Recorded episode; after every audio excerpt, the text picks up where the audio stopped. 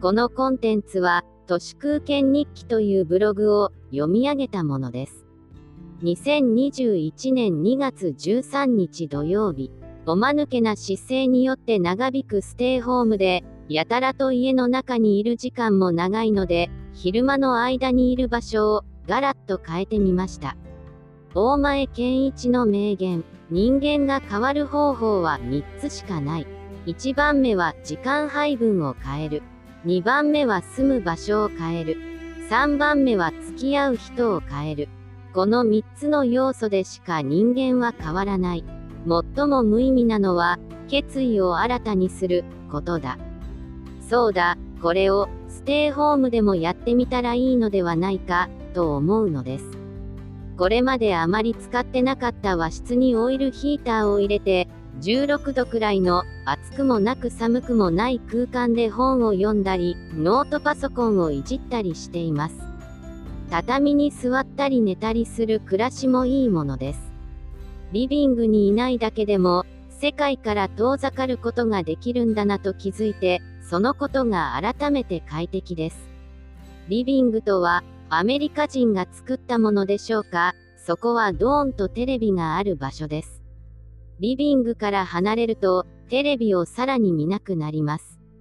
リビングにいても、私の場合は、ネットフリックスか YouTube ばかり見ていたので、よく考えればリビングにいなければならない理由は、まるでありませんでした。アメリカ人にとって、テレビのネットワークというのは、防災無線みたいなものだったと私は思っています。ソ連からの核攻撃の恐怖がないかどうか、常にウォッチしておかないと不安だったろうと思います。コロナ禍が牛のよだれのように続き、私の場合はより一層、マスメディアを遠ざけるようになりました。新聞や雑誌なども一文字も読まなくなりましたし、ネットでも新聞や雑誌の記事は最初から読みません。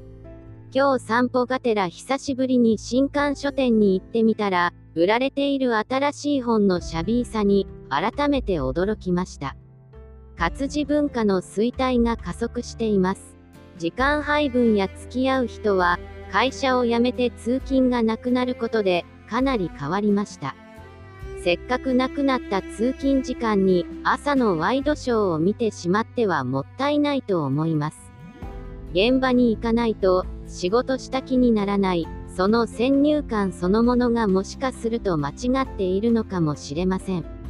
改めてステイホームの結果変わった生活によって実感するのは、あらゆる情報がもはやオンラインで手に入るということです。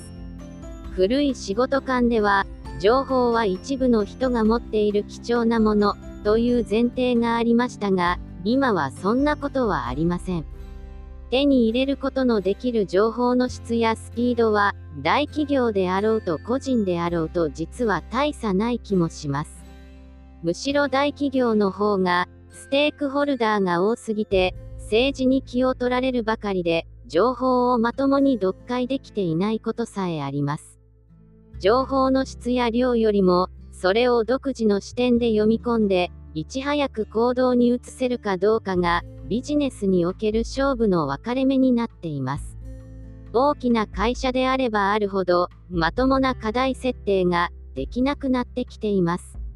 私が社会人になった頃から、マーケティングで、ある程度規模のでかい市場に、後から参入する時の差別化という名のチートを考えるだけの超絶ブルシットジョブにすでになってました。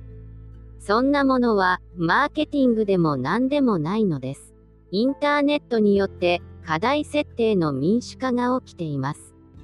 クローズドな情報に気を取られて、正しい課題解決ができなくなっている企業がたくさんある一方で、インターネットと正気のインテリジェンスがあれば誰でも、鋭い課題設定ができる時代です。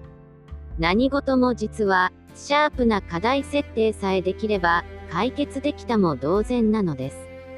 現在の製材感覚マスメディアは、課題設定そのものができずに、重くなった図体が少しずつぬかるみにめり込んでいます。